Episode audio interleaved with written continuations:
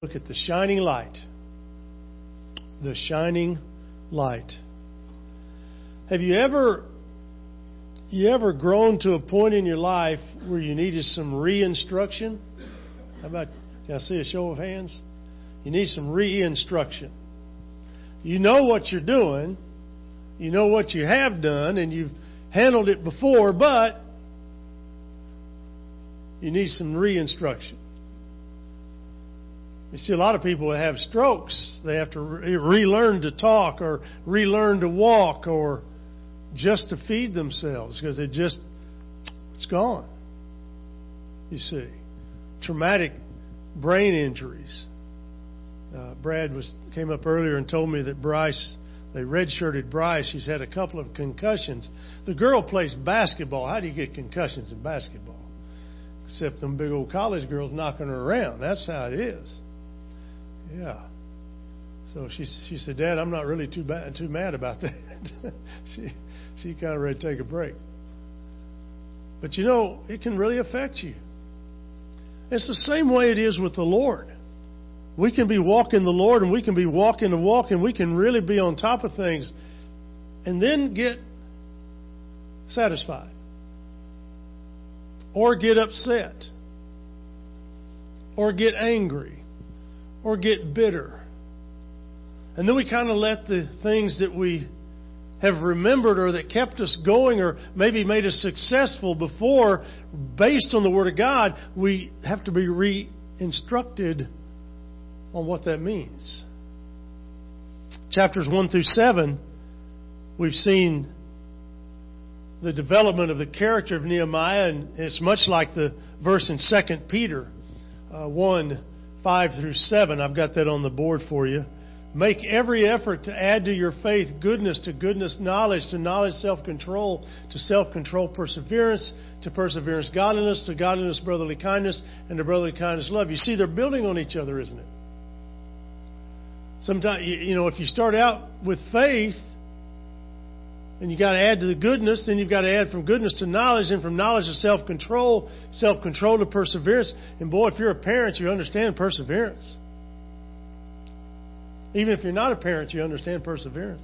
Because you may be married to one that is like a child. I get I used to get that all the time. Still do occasionally. Cindy said, "No, I have I have four boys, not three. But we've got to begin to develop these inner qualities so that God can be praised and that the walls that we've knocked down can be rebuilt gates in our life can be restored. And it's and the best way and the fastest way is in our memory verse in Romans uh, chapter 12 and verse 2. Don't conform any longer to the pattern of this world, but be transformed by the renewing of your mind. You see, the, the beginning of the transformation happens in your mind. It's like losing weight. You'll never lose weight until you determine in your mind you're going to do it. Get your heart involved in it and go do it.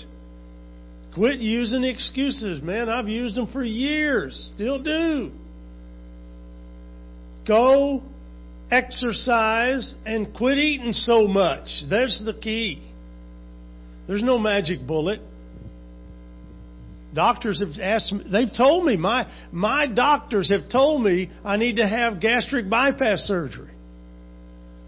I said, Doc, if I don't change what's in between my ears about food, what, what good are you going to do shrinking my stomach? You see, we've got to change and renew the mind. We've got to understand this is a powerful instrument. Powerful instrument. And that renewing only can take place and, and that transformation can only hold forth when we add the Word of God to that transformation process. Now, our knowledge of the Word of God is real important, but our understanding of it is even more important. And so, chapter 8 opens with a display of a great hunger for the Word from the people in Jerusalem. When in the seventh month came and the Israelites had settled in their towns, all the people assembled as one man in the square before the water gate. And they told Ezra, the scribe, to bring out the book of the law of Moses, which the Lord had commanded for Israel. So, on the first day of the seventh month, Ezra the priest brought the law before the assembly. Underline that in your Bible. Priest brought the law before the assembly, which was made up of men and women and all who were able to understand. I mean, that would include uh, teenage children, perhaps children even as young as eight or nine years of age, people who could understand what was being read to them. He read it aloud from daybreak till noon as he faced the square before the water gate in the presence of the men, women, and others who could understand, and all the people listened attentively to the book of the law. It's important that we have the Word of God read in the assembly when we gather together. We've set out this year to be in the Word more directly than perhaps I've been in the past. Now, we're in the Word every, every Sunday, don't get me wrong. I'm not preaching out of the Reader's Digest, we're preaching out of the Word of God. But this is why we're methodically going through Nehemiah. I want you to see the, the lessons that are, are here, but it's not enough to hear them and know about them. You've got to apply them to your life. Okay? There weren't any invitations sent out for this crowd that gathered. The people came as one man. No public notice given. People were hungry for the answers to their problems, to the walls in their lives being rebuilt. They needed the answers, and the only way they were going to get them was from the Word of God. And they, Ezra then was encouraged to come and to, to read the Word of God, and he did at the water gate. Remember back in chapter 3? We talked about the water gate. Water gate representing the Word of God, the water of life. So, they would, no doubt, he would read the five first early books Genesis, Exodus, Leviticus, Numbers, and Deuteronomy. People had a great desire to hear the truth. They wanted to know what was going on. It's interesting today in our culture, isn't it, that we're hearing about fake news. Fake news. I don't know if that's a new thing. Of course, I heard last week it's very fake news. you see. And it's interesting because it's really how a question's asked, whether it seems like it's fake news or, or it's a legitimate question. Why do we have to play such games in life? Because, see, the hunt for truth is right here. I'll tell you something that blew me away was Melania Trump standing up yesterday at a rally and offering the Lord's Prayer to start it. She stands up and she goes, Our Father who art in heaven. I'm just going, whoa, whoa, whoa, hold on a minute. It's just refreshing. It's just refreshing. Now, I don't know if that was a political ploy or what, but, you know, I don't really care. It's the fact that our, my God was being promoted. I like it. I like it. We need more of that. But we need a crying out for the Word. So when people had finished their work, they built, rebuilt the wall 52 days, remember? Record time. They were desperate to hear the Word of God, so they sent for Ezra to lead them in that.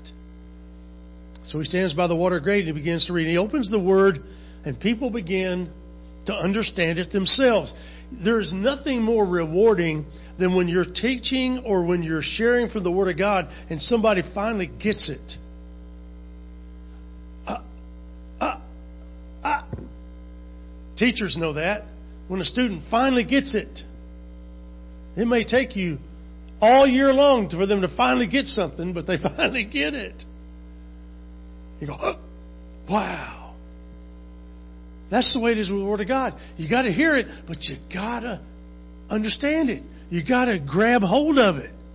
And the great tragedy that in so few churches today, they seem to they, they just don't see and understand the power of the Scripture. Look at these next verses. They demonstrate how, how important it is. Ezra, the, starting verse 4. Ezra the scribe stood on a high wooden platform built for the occasion. Beside him on his right stood uh, Methawiah, Shema, Ananiah, Uriah, Hilkiah, and Maaseiah. And on his left were Pedaiah, Misael, Malchijah, Hisham, Heshbadana. I love that one. Zechariah and Meshullam. Man, you need to go to seminary just to get these names out. But Ezra opened the book. All the people could see him because he was standing above them. And he opened it and the people all stood up. Ezra praised the Lord to the great God and all the people lifted their hands and responded, Amen, Amen. Then they bowed down and worshiped the Lord with their faces on the ground. You ever wonder why preachers stand up on the stage? I think it's because of this passage right here. You know, in some of the denominational churches, uh, high liturgical churches, the preachers still climb up in the in the high pulpits and look down on you. Boy, they preach down on you. I got to stand up in one of those. Man, that's really high up there. If I fell out of that, I'd hurt myself. Woo! But when you're standing up there with a robe on, you can't go anywhere. They have a they have a uh, strap. To, no, I'm just kidding. But look at look the people made it clear that they wanted to learn. The Levites God never forgets the names of people. I mean, Jeshua, Bani, Sherebiah, Jamin, Akkub, Shabbathiah, Hodiah, Maaseiah, Kelita, Azariah, Jozabad, Hanan, and Pelaiah. I mean, he never forgets a name, and I'm glad. These names are crazy. But he still knows Harold, and he knows Leah, and he knows Brad, and he knows Bryant, and he knows Sherry. He knows. Instructed the people of the law while the people were standing there. They read from the book of the law, making it clear and giving the meaning so that the people could understand what was being read. See, it's not enough to get to hear it. You gotta be able to respond to it. The primary business of Christians is to understand the Word of God so as to think God's thoughts after Him, to learn to think like God, and then to act like God. And it's not only important to know what the Scripture says, it's even more important to know what it means. That's why when I teach, I'm always asking you questions, because I want to make sure you're getting it. We probably ought to have that in the sermons. You know, do you get this? Tell me what you don't get. What's the question here? In fact, in the, in the Corinthian letter, when Paul says women should be silent in the church, is that because they talk too much? No, it's because they were segregated. The women sat away from the men, and the women would holler down at their husbands, Hey, ask him what this means. And he says, you should, you should do that in your home privately. And let the man come back in the culture, the man come back and ask the question. Now, some women today are going nuts over that. Well, I can ask my question, but I won't ask my question. Yeah, you can. But you couldn't then. You see. But wouldn't it be fun to just have a little back and forth dialogue?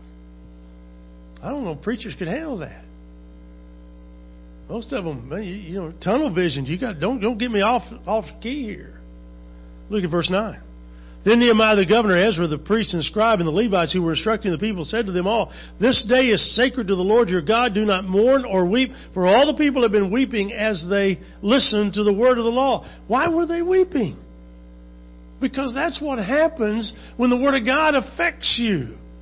It can cause you to weep. You ever been reading a passage of Scripture and then find yourself weeping? Well, I have. If you haven't, man, I need to give you some strategic verses to read. When I read the healing verses, I've got on a handout for you in the back if you're interested. But there's there's hundreds of healing verses. You read some of those healing verses, and, and you know, and if you're hurting, man, they'll tear you right up. They will. And we need to understand that. I remember Millie Bowman years ago. She would sit back on this corner back here, right where Pat is. That was her spot every Sunday. And she had a lot of back trouble, like Diane's suffering now. And Millie was a very tall woman if you remember, if you ever remember Millie. But boy, she would, and there would be Sundays she'd be weeping. And I'd ask her, I'd say, eh, you know, Millie, is it, what's, what, what's going on? She said, well, preacher, she said, my back hurts, but what you said about Jesus in the Word, that, that's got me thinking. So it gets her weeping. So, you know, we got to let the Word of God affect us. And that's what the ministry of the Scripture is. It's to the human heart. It's to prick the heart, to motivate the heart, and to get you to move forward and do something besides sit down and let everybody else do it. Get up and do it. Get up and be involved. Okay? And it's much like what Jesus said in Mark chapter 7. What comes out of a man is what makes him unclean. For from within, out of the man's hearts, comes evil thoughts, sexual immorality, theft, murder, adultery, greed, malice, deceit, lewdness, envy, slander, arrogance, and folly. You see, it's all coming from where? From within. You may look like a wonderful, beautiful, vibrant Christian on the outside, but rotten to the core on the inside. But I also believe if you're rotten in here, it's going to come out here. But if you're pure and striving for purity on the inside, it's going to come out here. If you're upset, you're angry, you're bitter, you don't want, it's going to come out. It's going to come out when you try to meet people. It's going to come out when you try to talk to people. It's going to come out when you say anything. You just got that look on your face. Yep. Because that all comes from within. But sometimes we've got to look at the sin in our own life and realize and realize how bad it is and how bad we've made it. Because they're choices that we make. Our sin is the choice that we make, right? It's not the choice you make, or she makes, or he makes. It's the choice I make. I make that choice. You don't make it for me, I make it. I decide whether I'm going to drive real fast. I decide that. See, I like to get in the middle lane on the Creek Turnpike. Why the middle lane? They can go around me. I set it on 65 and I just cruise along. They pass me like I am sitting still and looking at me. Like, they're waving at me and doing all kinds of stuff. I'm just grinning as I go along. And halfway down the road, some of them will get stopped. And that's even better, isn't it? Because you go by and just.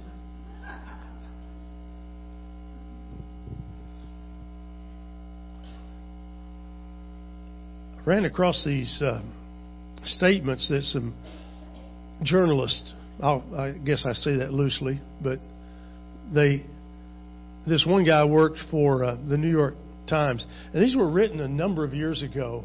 But I want you to hear how he's describing the culture of this day. I can barely stomach the newspapers here in my hometown, and the tabloids day after day, the first four or five pages are routinely filled with stories of parents beating or starving their children to death, of children plotting to kill their parents, of people being killed by random gunshots, of people chopping up other people, of cyanide being put in yogurt at the supermarkets. America, I think, is out of control in some very weird ways. I don't know how bad it really is or exactly why it's happening.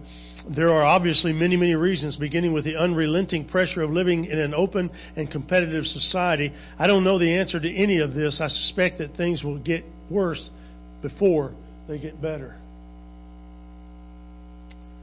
Richard Estrada, writing in the Dallas Morning News, said this More than anything else, this ugly social breakdown threatens to desensitize us as a nation.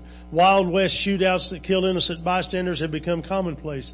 Drug dealers and gang members have taken to using children as murderers. Executions of entire families by drug dealers are not unknown. Sweeps of whole communities by police bent on stopping the killing are now routine in Los Angeles. Numbered by it all, we as a people shrug our shoulders. Something is dangerously amiss. This is not the America most of us grew up to revere. We are demeaned as a people by this retrogression.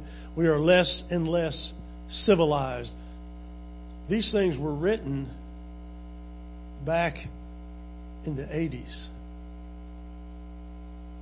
Unbelievable. Could be just lifted right out of today's headlines.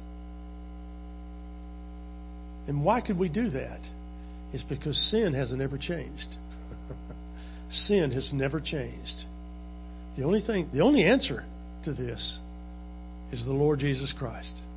It's the only answer to the turmoil in your life, to the to the frustrations in your life, to the bitterness in your life. It's all about a relationship with Jesus Christ.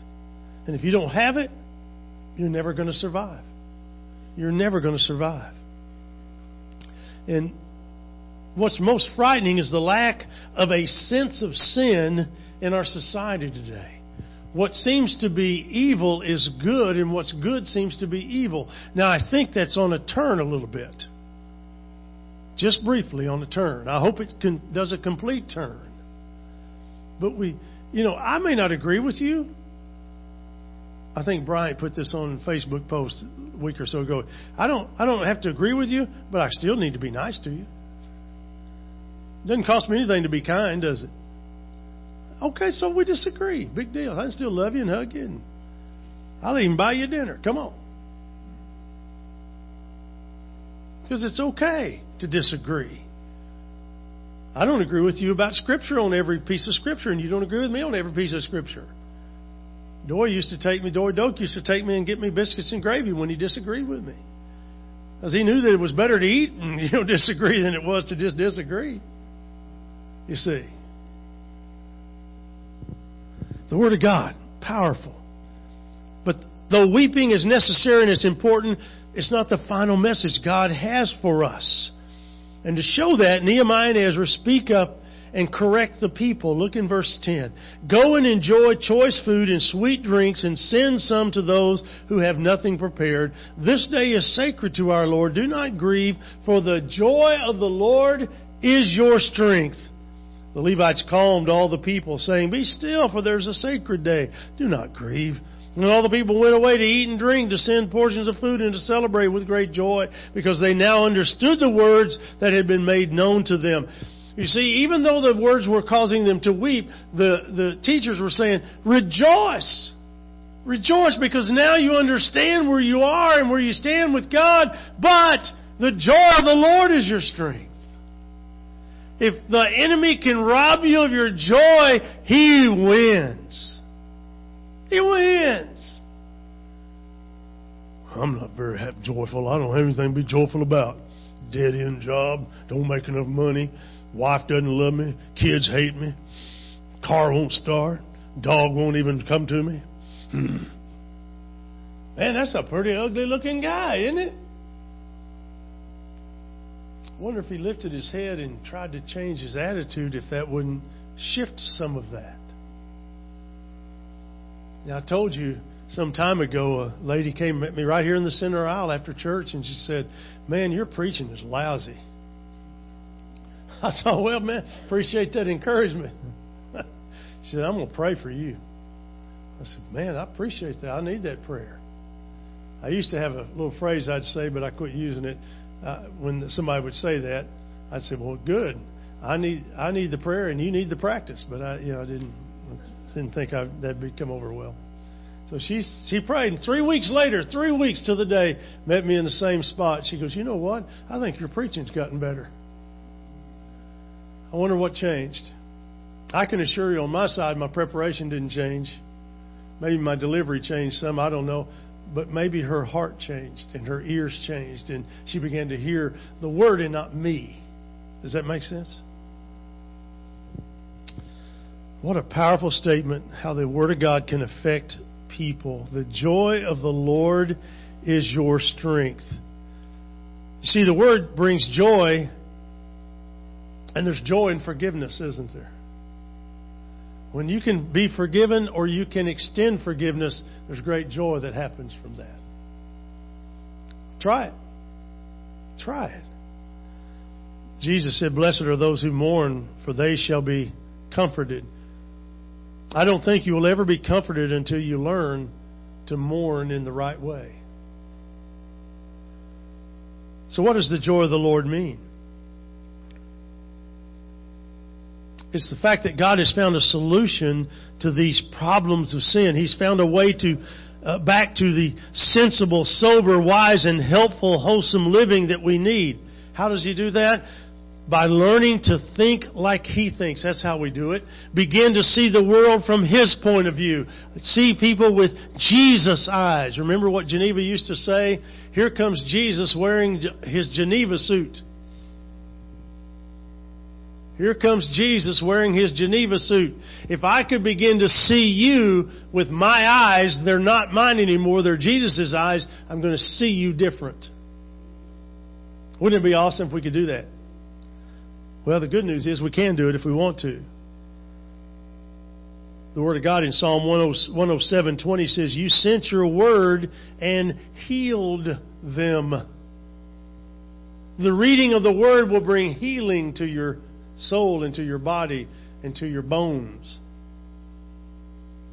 The ministry of the Word of God is to heal us, to create in us a desire to share that healing with other people. But notice how Nehemiah urges the people to send portions of food to those who had nothing prepared.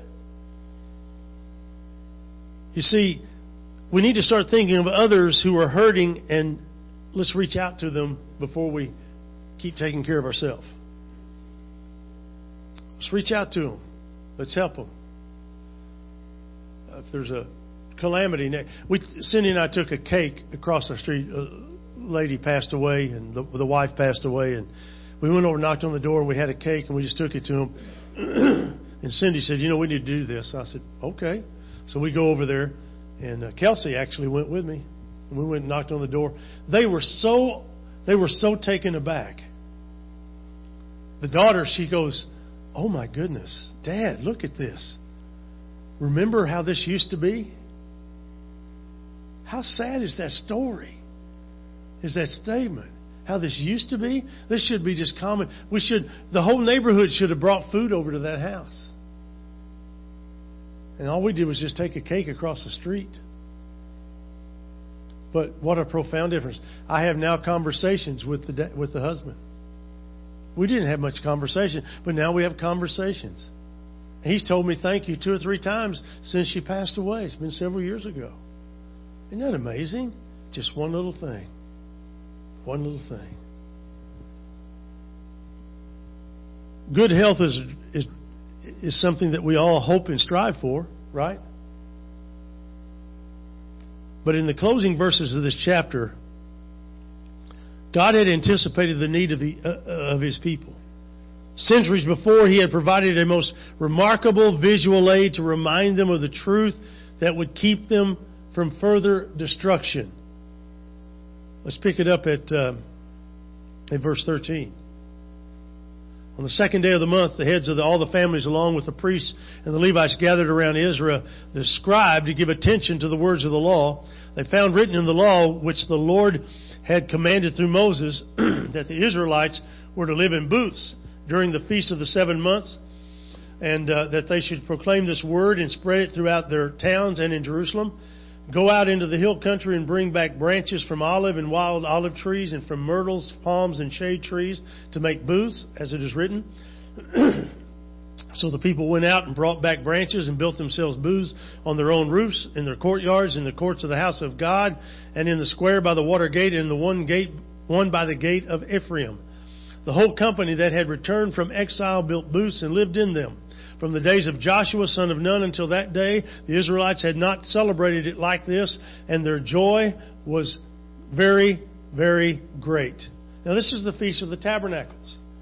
It's a reminder that they were called as a people out of Egypt. They were to live in these temporary dwellings because you see, they were not supposed to hang on to what was here, but just be anticipation of what yet to come. So I'm never staying here. I don't have my roots here. I'm going to keep on moving because you see, as I move, then I don't have anything to take with me. I'm ready to go. Nothing's going to hold me and anchor me here. I'm ready to go. Let's get on the train. Let's get on the boat. Let's get on the chariot and let's go. Amen. Let's be gone. And that's why the booths were temporary. You know the song, This world is not my home, I'm just passing through. Treasures are laid up somewhere beyond the blue. The angels beckon me from heaven's open door. I can't feel at home in this world anymore. No, I can't. I want to get out of here. How? Let's go. Let's get up and go. And that's the truth that we need to all live.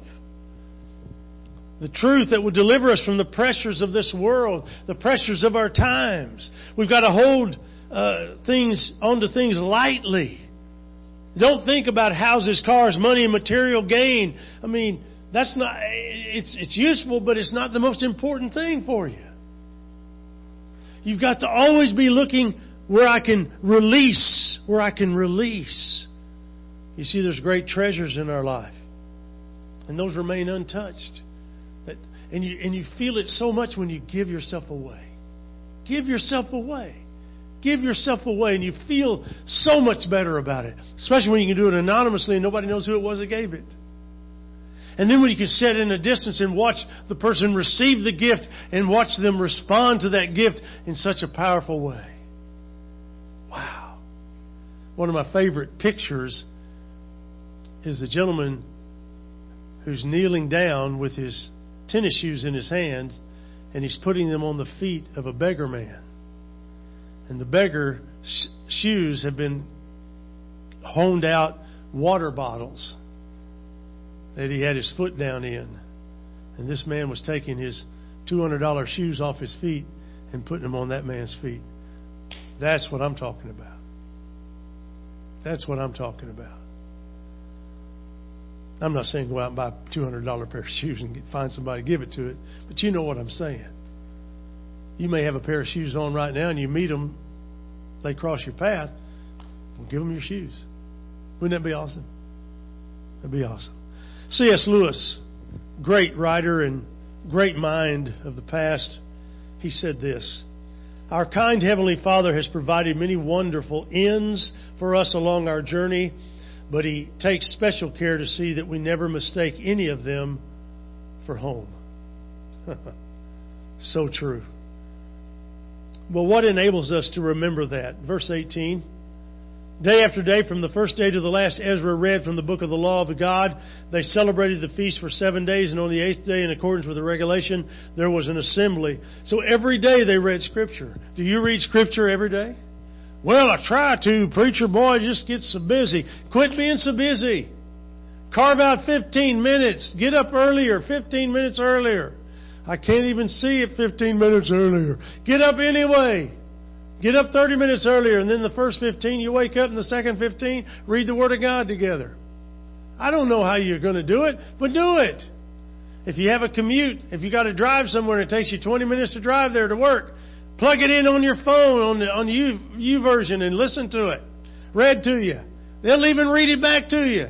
You don't even have to read it yourself. You just let them read it to you. I don't know if they got different voices, man. Pick you a voice. Some some wild-eyed guy from Ireland. Let him read it to you. I don't care how it's read. Let the Word of God be read to you.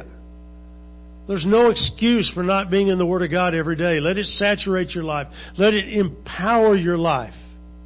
Let it become real in your life. Ray Stedman was a powerful preacher years ago.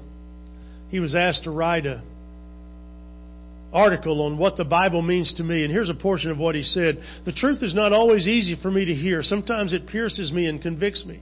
Sometimes I wish I could evade it. And then I'm reminded that it was sent to heal me.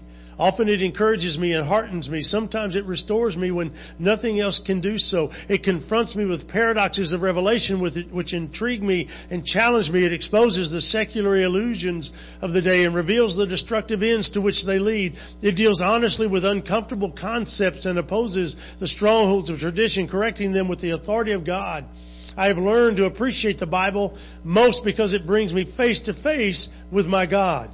That is the reason for Scripture. It is to reveal God to us. The relationship is so real and personal that it seems to be a face to face encounter. My Heavenly Father becomes more real and close than any earthly Father. I can all but see my Lord and Savior standing beside me and talking to me as I read His words in the Gospels. Sometimes the words of Scripture become so vivid and luminous that I feel like kneeling or even falling on my face before the majesty of God. No other book has such power to transport me beyond earth to heavenly places. If churches would preach this way, understand the Bible this way, if Christians would understand the Bible this way and imply and apply the Bible this way in their life, there'd be no stopping you. No stopping you at all. Because you see, God wants you and me to conduct our lives according to the wisdom of His Word. And don't you think our world would be in the be in a much better condition if we all practiced that? We desperately need the wisdom of God to instruct us on how to live. Would you say amen? Father, I ask you this morning Would you stir in someone's heart today? Cause them to think about where they are with you and what they need to do about that. And Father, what, what they, they're going to do about it. Father, would you impress upon them the need to respond to you? Now, I think there's something powerful about coming to the front of the church and making a statement because then we become accountable. It's easy to sit by ourselves and tell you, but nobody around us knows, and so we're not accountable. We think because you're not visible, so you're not going to hold us accountable, but you really will because your spirit will prompt us and will prick us in our hearts until we dull it enough to where it won't affect us anymore. God, I just pray today that we would rededicate our life. We would re instruct ourselves on the power of the Word in each of, each of our lives. As Israel did, Ezra read, they responded. God, would there be someone today that might respond in Jesus' name? Amen.